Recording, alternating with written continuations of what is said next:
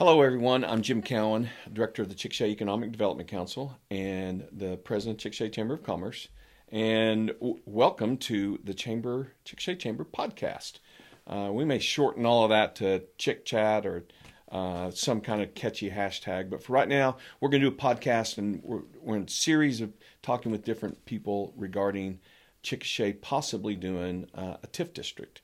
And many of you may know, but just basically when I look at the definition of a TIF, or a tax increment financing, from the State Department of Commerce, their definition is a TIF is a public tool that reallocates newly generated tax dollars for up to 25 years for supporting development or redevelopment in certain limited areas of city, town, or county. A lot of how a city implements a TIF is dictated, mandated by the state. So there's certain rules, how things are done. But basically, tax increment financing is used to help generate private development projects through funding by tax dollars for public improvements and other eligible project cost. I've done a couple of these podcasts now, and there's a lot to understand. Luckily today, our guest is Keith Johnson, City Manager for the City of Chickasha. Keith, welcome. Before we dive into all this tax increment financing, tell us a little bit about yourself. You've been here in Chickasha about a year now? Right. I just started a little over 1 year ago. I started the 1st of November of last year, and we love it. We're loving, I say we, my family. We moved here in part pursuing an opportunity in Chickasha, but also because my 6 grandkids lived in Yukon close by, and we were looking for an opportunity to get closer to them.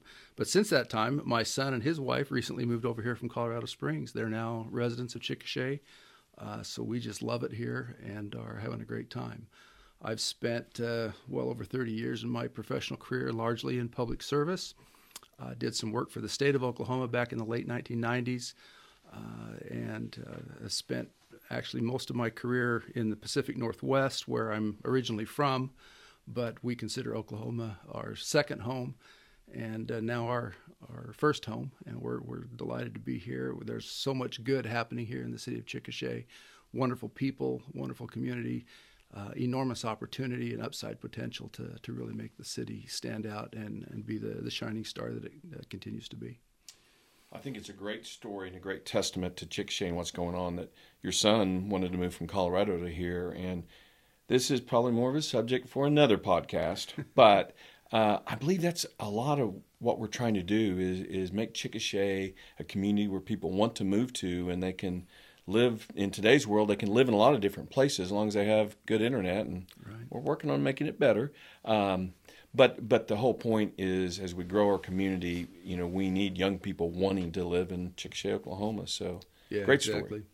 Yeah, we found a lot of reason to be here, recognizing that there is a significant need to improve.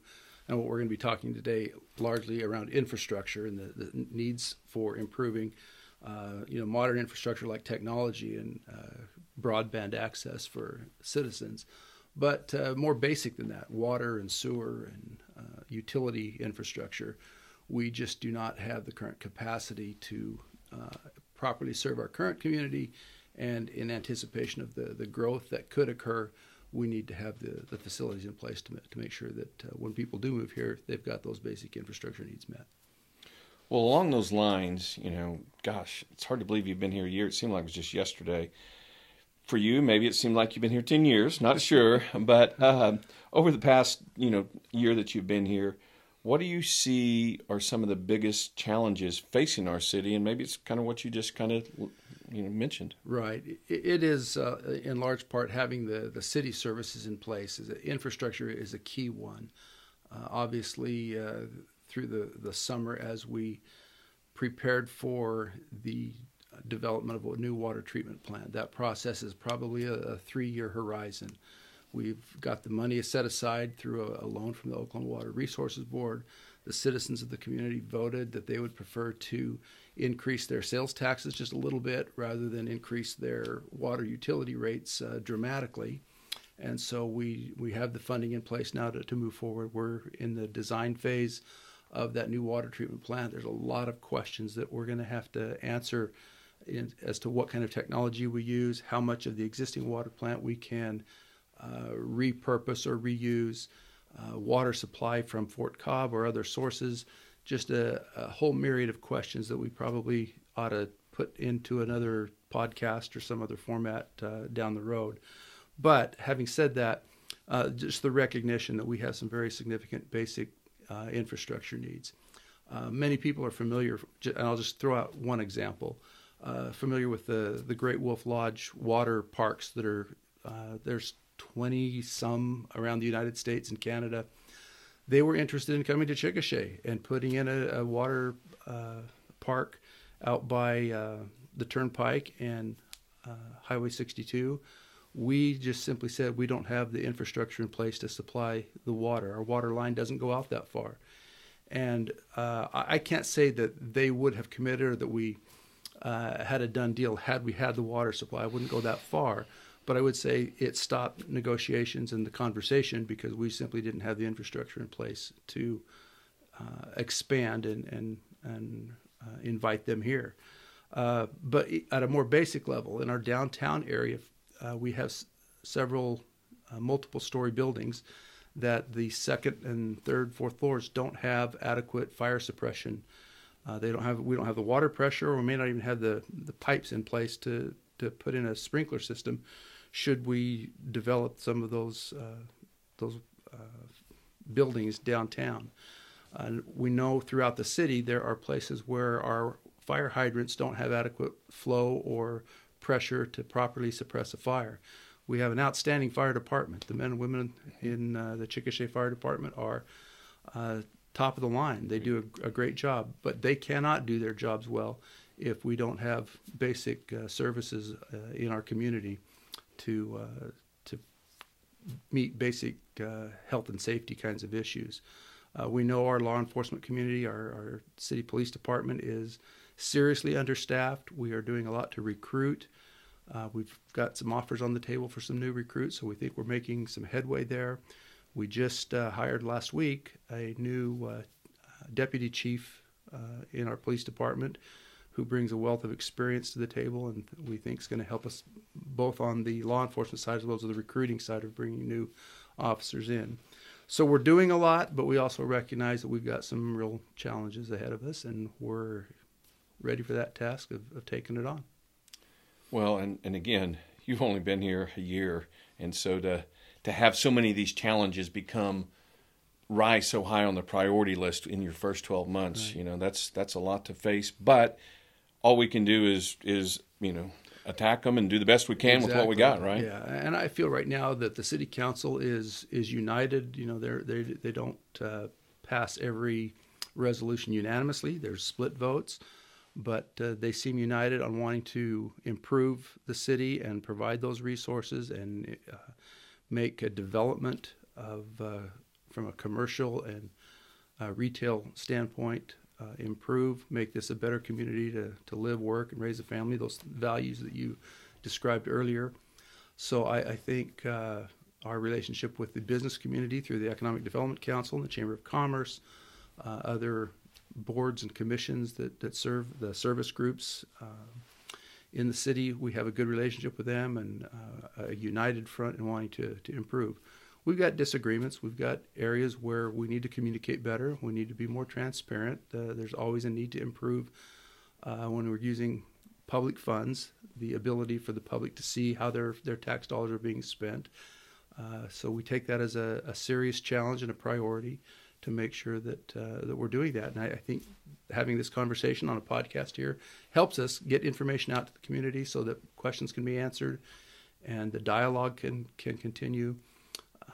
Obviously, we have a limited staff and limited time to do some of the things I would like to see us do, improving our website and our ability to be more proactive at getting information out, communicating more through direct contact with folks. But we've done a lot in the last year to already try to improve that. Yeah, been a busy 12 months. It's been a very busy 12 months. So, tell me a little bit about where the city is as we speak. We're here. We are just a few days before Thanksgiving with the TIF process. Yeah. I've been to the council that had the work session.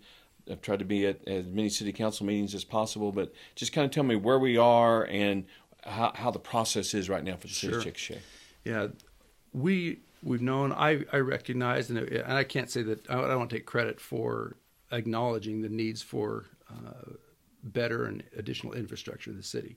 That was certainly a topic when I was hired, and has been a topic of discussion in various forums since then.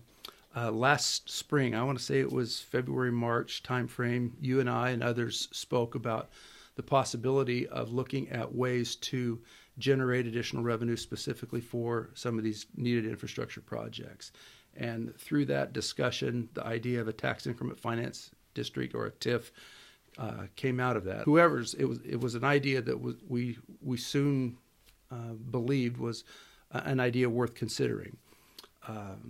That's not to say that we are already down the road and have committed to creating one or more tax increment financing districts. We think it's a good idea, but I'll kind of lay out the process so that people understand where we are today and where we anticipate being soon down the road. But a tax increment financing district requires certain things under state law to be created, one of which is the creation of a review committee. And that review committee is essentially created by city councils. It's a 10-member review committee, 7 of whom are named basically by state law. They represent, for example, a member of the city council. In this case, it's going to be Zach Grayson, who's representing the city. But the county will have a representative at the table. The Chickasha School District will have a representative. The EMS, the Canadian Valley Technology Center. And I know I'm missing out a few, but basically all of the taxing districts, each will have a representative on this review committee. And there, in addition to those 7 that are named, there's 3 that are considered at large. They will be brought forward by the city council members to be voted upon by the remaining members of that committee, to be added to the committee. And this was this 10-person committee that's mandated by the state of Oklahoma, correct? Yes. Yeah. So you mentioned the 6th. The 7th one may be someone that represents the retail industry. Yeah, that's actually one of the 3 at-large positions. Okay.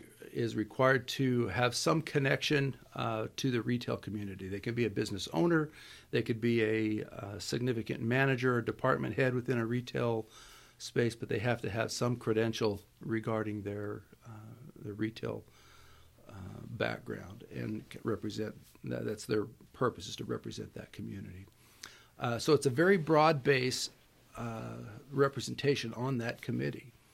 And they then go through the process of looking at maps of the city, identifying where it might make sense to create a TIF district, what area of impact the additional revenues that potentially are generated, where those will be used and for what projects.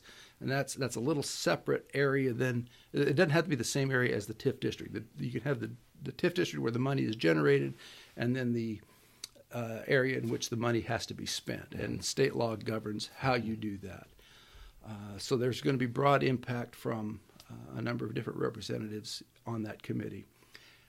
I would also need to point out, going back to the transparency question, is making sure that we know that the public is going to be allowed to participate in those committee meetings.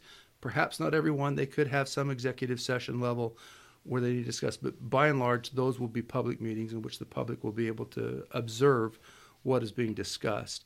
And certainly what the committee decides ultimately is a recommendation to City Council. And then City Council is the one ultimately responsible for adopting a TIF and creating those boundaries for it.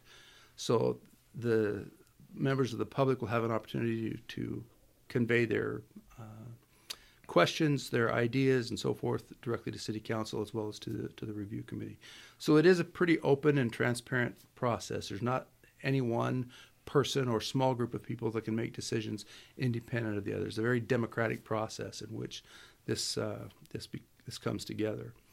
And so where we are right now is we're formulating that committee. The City Council adopted a resolution that said, yes, let's form this committee. And so we're identifying those members of the represented organizations, taxing districts, and not all of those have been named yet. So it would be premature for me at this juncture to say who those people are. I know who a few of them are, but I don't know all 10 members yet. Sure. And that will play out over the next few weeks. So part of what you're saying is that although the council has approved forming the committee, there's still a lot of work to be done. There's a lot of research to be done just for the committee to be able to make any kind of recommendations to the council, right? So yeah. We're not looking at a decision being made by city council on TIF for, I don't know, will it be several months? It will probably be at least a few months. Okay. Yeah, we would have liked to have had this move on a little faster track, but we recognized through some public comment that maybe we were moving a little too fast. So we've had some additional work sessions with City Council and explanations as we've hired a consultant and legal representation to guide us. So yeah, I don't expect a decision or a formal plan to be adopted for some time. As a staff with our community development folks, Rachel Burnish and others, we have looked at parcels and maps of what we might think might be the initial proposal, but there's no decisions being made, and we recognize this is all subject to a lot of question and answer and dialogue and debate down the road. For example, as we look out on the east side of town, when you're looking at a TIF district, you want to find those parcels that have the greatest potential for improving value, because that's really the benefit to a tax increment finance district, is you're looking at the incremental value of the property as it sits today versus what it sits after the TIF is implemented. Oklahoma State owns some agricultural land on the east side of town. We don't anticipate them selling that land or developing it into apartments or houses or commercial buildings. They use that for agricultural research. We anticipate that that will continue. Now, that's not a foregone conclusion. That will be part of the discussion, but we would anticipate that that would not be included in a tax right. district, because there's really not an upside increment of value that we would attach to that parcel at this point. Now, if something changes, we'll certainly include that in the discussion. But as you look more at downtown, we recognize the MidFirst Bank building, other mm-hmm. buildings that are yes. vacant or have been vacant. There's a significant upside in potential value of those places if we can get developers to come in and establish businesses and uses in those facilities. As I mentioned, the city, in its inability to fully fund all of that infrastructure up front, we're looking at a TIF as a potential means of getting some of that incremental value now to put in some of that infrastructure so that businesses will be desirous to come to downtown right. and grow. And it's not just downtown. It's all along the 62 corridor. We have questions about how 4th Street gets developed, and the 9th and Grand area, which was subject to an earlier TIF that has since expired. There are other parts of the city of Chickasha that we have to consider as we move forward with this. So it's a complex issue with a lot of moving parts. But our focus right now is primarily on the downtown and 62 corridor areas of where we think the maximum upside potential is that makes a TIF make sense to us. So from what I understand, this committee will make recommendations to the council, and so the ultimate decision making is done by city council. Correct. Okay, and so the boundaries of the TIF district. You know, the information will go to this committee, but then the committee decides, yes, no, let's add this, take this off, whatever. The length of the TIF. Yes. Because TIFs can be, I think, up to 25 years. Up to 25 years. But not all TIFs are 25 years. No, it could be shorter than that. Yeah. And there's pros and cons associated with it if exactly. you go forward. And some of what I'm doing right now is we have asked for questions from citizens and comment. Sure. You know, we want to try to address these. And so I'm not paying attention to you, but I want to make sure that I'm asking some of these questions. But that's some of the things that, you know, how long does it go on for? So when the TIF district expires and you have businesses there producing sales tax, does the city, if the TIF's over, does the city now benefit? Yeah, let me back up just a little bit. Because the way sales taxes and ad valorem or property taxes are paid, there's a concern that taxing districts fear losing out, and that's something that I think needs to be addressed now or early in the process. The way it works is you establish a base value, and that's what's the taxable value of that property today, or what's their sales tax payments today. Those sales and property taxes will continue to flow to those taxing districts as they are. Nothing changes there. That's the word increment, right? Yeah. What flows directly to the city in this case for infrastructure improvements would be the increment in value or increment in taxes that are paid as a result of improved value. The difference would be if there was no TIF, any increase in, or increment in that value would then just flow normally to the taxing districts under existing state and local law. This allows those funds to be diverted specifically for those infrastructure type projects that we're talking about. And then at the end of that TIF, it reverts back to its normal taxation circumstances under state law. So the thing to consider is for up to 25 years, and I'll just use the school district as an example because they're one taxing district that would be affected, and obviously most people are concerned about funding for our schools. So they would miss out realistically for that period of time on the increment of the taxes generated, not on the base value of the tax. That's still theirs and still gets it. In the process of this committee discussion and the recommendation to City Council, they can negotiate and discuss what impact, if any, on the school district would have with the TIF in place. And then at the end of the TIF district, that goes away and 100% of their authorized revenues go to them. The question then becomes, do we think that having a TIF district is going to expedite the development of properties in the increment district? Or would we say that increase in value is just going to happen organically? We have learned, frankly, in Chickasha and many other cities in Oklahoma that are using this mechanism, is that development doesn't necessarily happen organically, just on its own through time. That's part of why downtown is in the condition it's in, is we have neglected, in some regard, the ability to improve and maintain basic infrastructure. And this provides an incentive for the developer to come in and build a business in downtown or wherever that increment district is, so that it happens with an incentive as opposed to just waiting on time and organically to grow. That's the uniqueness of a tax increment financing district, is you are diverting some future revenues, but without that incentive, that development wouldn't occur. And that's really a basic premise of the TIF and a legal requirement, is that you have to establish that but for the TIF, you wouldn't have that development occurring. And so that's a step in the process that I hope helps people understand that this is not a one-sided transaction, that this ultimately will go to the benefit of our schools and the Canadian Valley Technology Center, the hospital and emergency services district, the county, all of those other entities that are impacted through this process. That's why they have a seat at the table, and that's why it's important for people to understand that this is a long-term approach to trying to deal with somewhat of a short-term problem of the needs that we have right now.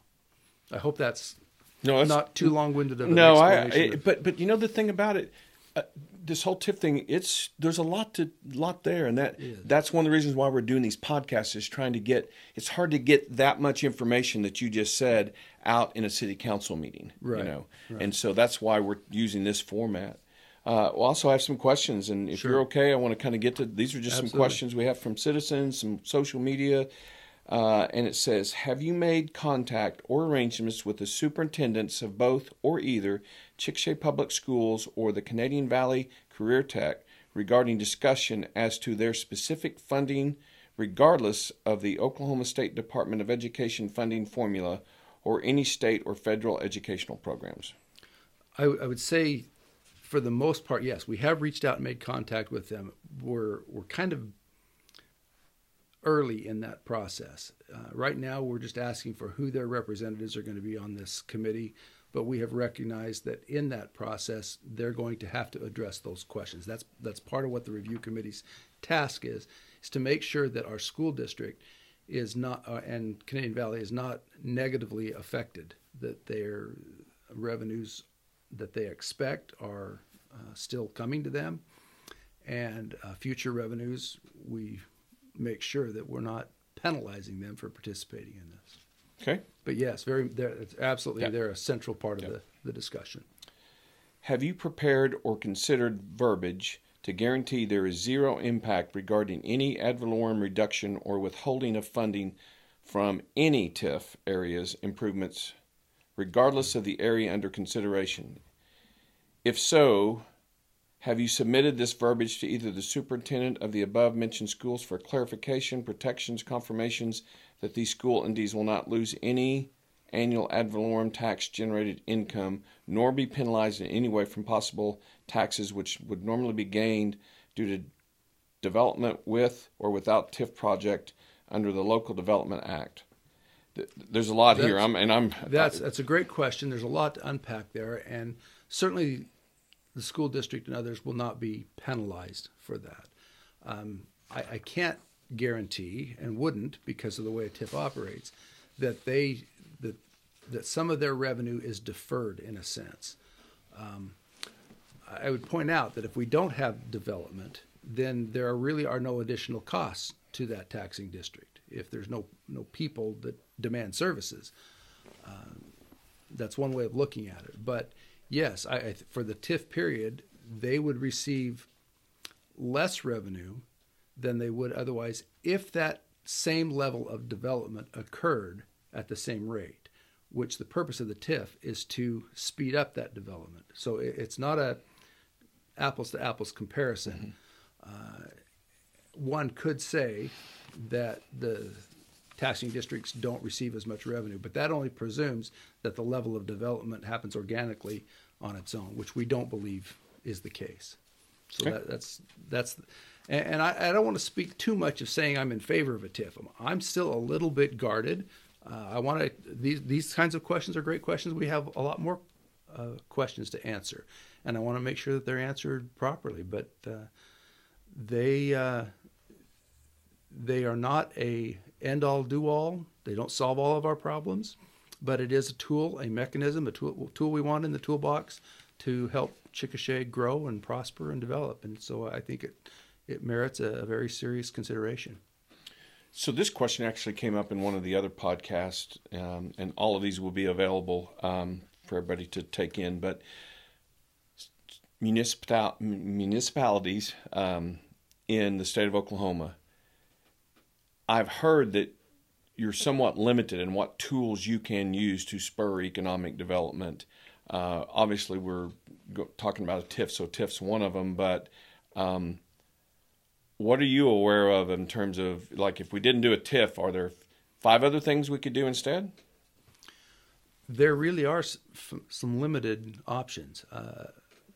The state has what's called the Leverage Act, mm-hmm. which allows us to use state sales tax dollars, or dollars that would otherwise just go to the state, back in the local community by using a TIF to generate some of the revenue that we're expecting. So it kind of opens the door to using other tools. We've done some downtown development grants through the Economic Development Council and the Chickasha Industrial Authority. Those have been helpful, but they're not at the scale that we're talking about to really do this kind of development. The city spends, COVID were off years where we weren't spending much in the way of capital improvements, but $5-6 million a year in streets and water and sewer infrastructure. We think this could generate that where we could maybe double that amount or close to it, and really get ahead of some of our infrastructure needs. So the tools that we have are not many, but a lot of it's just depending on trying to attract new businesses here, and whatever mechanism you can use to do that is the focus of what the Economic Development Council is all about, and what City Council is keenly focused on. The Leverage Act that you mentioned through the State Department of Commerce, that is only triggered if there's a local TIF. Correct. Okay. So I know in one of the other podcasts we talked with Chet Hitt, who would like to see this hotel at the fairgrounds. And if there's a TIF in place, then the Leverage Act could help a private developer do something that might not be able to be done otherwise. Right. It's a very helpful thing, but yet the city can make a developer aware of it, or the EDC can, yeah. But it's still the city. It's almost like you got handcuffs on, and right. It says you don't get any ad valorem tax. The city doesn't. Correct. You get sales tax, and you kind of live or die by sales tax. And so, from when I came back to Chickasha in 2020, that was one of the things that I was challenged with, is that we've got to grow the city's budget to be able to do things like more improvements on roads and infrastructure, and that's done through the general fund, right. But that's why sales tax is so important. But the other thing, I'm going to wear my chamber hat for a minute, is when sales tax is up, to me that means all of our local businesses are their businesses up. We want them to be in a thriving economy here in Chickasha. Yeah, it's a bit of a unique challenge. Certainly, when sales taxes are up is an indicator that the retail businesses are doing better. And as you mentioned, the city is entirely dependent upon sales tax revenues to just meet our basic operating needs, let alone our capital, other infrastructure type needs. That is a discussion for another day, perhaps. It has been debated in the legislature many times and will continue to be. Cities throughout the state are concerned and have remained concerned for some time about the overdependence on sales tax dollars to meet their basic operating needs. And I hope we can continue to have those discussions and get some help from the legislature where we need to do that. Good. I'm going to jump back and get another question from a citizen. Critics have raised questions about transparency, especially regarding budget allocations for TIF-related projects. How does the city plan to ensure transparency and open communication with the public throughout the TIF district implementation? Yeah, as I mentioned, I believe a little while ago, the meetings of the TIF Review Committee and the City Council are open to the public. These will be public meetings. The members of the public will be invited to ask questions at appropriate times. We want to make sure those questions are answered, and we will be proactive in letting people know when these meetings are, what the agendas are, what the topics of discussions are. Any maps for proposed TIF districts will be available to the people to see, not just in large geographic areas, but parcel by parcel. They'll be able to see and identify what is being recommended if that's the direction the committee decides to go. Okay. But transparency is very important to all of us. Okay. Well, and, that word's been used a lot, and I'm glad it has been. And I can this is probably another podcast too, but I think the EDC can do a better job going forward. We've made some changes with our contract with the Chickasha Industrial Authority, and we want to continue to do everything we can to work with the CIA and the city, submit all of our checks, all of our information, right, so that the citizens can see where are we spending our money, what are we doing. Right. We submit that on a monthly basis, so that information as it goes to the CIA is subject to open records, because I agree. I'm also a proponent of, I'm biased, but I see what we're doing, and I want everybody to know what we're doing. I don't want it to be a secret. So, but along those lines, here's just another question from some of the ones that were put out there. Will the city, will there be any restrictions on who can do developments within a TIF district, or who could receive TIF funds as reimbursement for their developments? I don't see any restriction on who can participate. Obviously, there are ethical considerations of who's got relationships that may require disclosure or abstention in a vote or some other reason, but I'm not aware of any limitation on who can participate other than that. Okay. One more question. In a TIF district, the improvements that are made with tax dollars will make all properties in the TIF district have higher property taxes. What would that do to small businesses in the district that are already struggling with operating costs in this economy? Would we be sacrificing those businesses for the sake of the investors? So I guess when they're saying if a TIF district comes in and more development comes in, then the value of the property goes up. Yeah. Now, who determines the value of the property? Is that the county? The county assessor is responsible for that. And presumably, just because the value of your property goes up, the levy rate assessed against that property may or may not go up. That would require probably a discussion amongst county commissioners and perhaps a vote of the taxpayers. But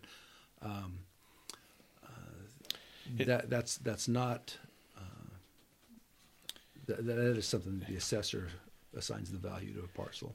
It seems like I had heard that the county can only increase your assessment of your property by is it 5%? There's a limitation. There's a limit. Not sure what that percentage. Yeah. So in other words, you can't go from paying $10,000 in property taxes on your commercial building to $50,000 in 2 years or whatever. Right. I think there's a maximum amount they can increase that. Does it? I believe there is a maximum amount, and assessors typically have to gauge that based on the market value of that property. They can't cut deals or create favors for their friends. So whatever the market value of that property is, that's where the assessor has to base their property tax assessment on. And if the value of your property has gone up, then presumably your taxes that you're paying on a cash basis probably go up a little bit with that as well. If a TIF district is implemented, does this take away from the amount of money the city would be spending on police and emergency services? No, completely separate parts of the budget. Those are operating expenses for police and fire. Now, I will say there are some significant capital requirements that our law enforcement community and public safety departments need, and we are working on those currently. We've received some American Rescue Plan Act, ARPA funds in the past that we are using to shore up some capital needs in our law enforcement and police departments, but we will continue to fund the operations of those at their current and actually increased levels. So is it a stretch for those that are proponents of a TIF to say, with a TIF district, if you have more businesses coming in and it makes your community more viable, I think everybody's excited about Chick-fil-A opening up soon. Okay, yeah. I know I am. If those new businesses that come in because of the TIF district, if it makes your community more viable and more people decide to live here and they buy a house and it's not in the TIF district, because TIF districts are very small and well-defined, okay? Right. It's not like the whole city is in a TIF district. That home that they just bought or just built, well, it's not subject to any increment financing, so that just all those just flows into the school systems and helps the city. Right, and the overall levy rate or tax rate is not going to be any different within the TIF district as it is outside of the TIF district. In other words, if you had a home in the TIF district, the only impact is where that incremental tax value goes, whether it goes directly to the county or the school district or comes to the city during that TIF period. But the tax rate per dollar value of home doesn't change for those that are outside of the TIF district. So as we get close to winding this up, Keith, what do you hope citizens understand about what the city is considering in terms of a TIF district? What have we not talked about that you think it's important that all the citizens know? I think we've talked about them. Some of it gets a little technical, and it's easy to get into the weeds on these kinds of subjects. But I think, one, the realization that we need to improve our infrastructure. A couple weeks ago, we had a concrete truck back here behind the Chamber of Commerce building, laying on its side with a full load of concrete that was created because of a sinkhole underneath the alleyway. We had a collapsed sewer line that over time, dirt had infiltrated that sewer line and washed out. It was invisible to people, but it became apparent when a cement truck getting ready to pour some sidewalk and foundation, drove over it and fell into that sinkhole. That's a bit of an extraordinary example, but we know we have places in our infrastructure that need serious repair. We have pipes that are old, cracked, and broken, and it's a constant battle to keep up with the infrastructure needs just to keep things operating. Brandy's as an example, when they opened up a great addition to the downtown business community, had some problems with their drainage and sewer drainage in their facility right after they opened. We ended up having to craft a new drain pipe across First Street to remediate that problem. Those are consistent and constant problems that we have. I mentioned earlier the fire suppression systems. We don't have adequate fire suppression out at the fairgrounds right now. Those are some ideas or things that we need to realize first is that we've got some serious infrastructure problems that we need to address. Secondly, that the TIF is not a foregone conclusion. It is a tool that we're considering of being able to use to help address some of those infrastructure needs. And it's early in the process as this committee formulates, as we start to have meetings and have discussions around this idea, that will determine our next step going forward. And then ultimately the city council will have to weigh in and decide, yes, we're going to do this, or no, we're not. And here's the reasons why. And the public needs to be engaged all along that process. So I'm hopeful that that process goes well, that people will participate and engage, and we can reach a collective decision that's best for the city of Chickasha. Very good. Art, are you ready for some breaking news? I am. I want to reward all the people that have listened to this entire podcast, because, like you said, there's a lot here. But the reason we're doing this is try to get this information out. So, all of you that made it to the very end of this podcast, I've got some breaking news for you. Here we are, just a few days before Thanksgiving. Today, a local businesswoman, she owns her own business. She came by to see me. She shared some news, and she said, Jim, you have to wait till this, I can release this myself, but it'll happen within the next few weeks. She will be recognized nationally by a national TV program. And it's just a fantastic story. Awesome. And so when I heard this breaking news that one of our local lady business owners is going to be recognized nationally, I gave her a hug. I was so excited. I want to do everything I can to help her. We want to get the word out when she releases it to everyone. And I walked upstairs to Cassie Poole, our marketing director at the chamber, and I said, you know that fence down at 6 and Chickasha, and it says Chickasha, good things happen here? I was like, when you put that out there in the universe, maybe a little corny, but I believe those are just good things to put out there and say, good things happen here. We got another guy in the community that is now we're becoming his second home, if you will, and Chet Hitt, and he likes to use the phrase, make it a good day. I don't know what all the city council is going to do. I think they're going to do due diligence. They're going to look at all this information. They have such tough decisions. You've got an incredibly difficult job to help, facilitate and make all this happen. But as we approach Thanksgiving, I'm thankful for the city of Chickasha, the job that you guys do. A lot of what you do is a lot more TIF related, where there's a lot of people that want to know. You don't get all those, accolades and pats on the back. But as we approach Thanksgiving, thank you for what you and the city of Chickasha does. Thank you to the Parks Department for the role they play in the Festival of Light and making it successful. But really just thankful and thank you for the role that the city plays in making sure that as we look at Chickasha in the future, we can all make it a great day. So make it a great day, Keith. I will certainly do that. Thank you. I appreciate your taking the time to let us get a little of this information out. I'm thankful for the city of Chickasha and all that's benefited me and my family since we've been here. There's a lot to be proud of. You see what's going on in the world outside of Chickasha, Oklahoma. It's pretty troubling sometimes. So I'm proud to be part of a city that people want to work together. There's so many good folks here that really want to make a difference and do the right thing, and it's a great place to call home. Thank you.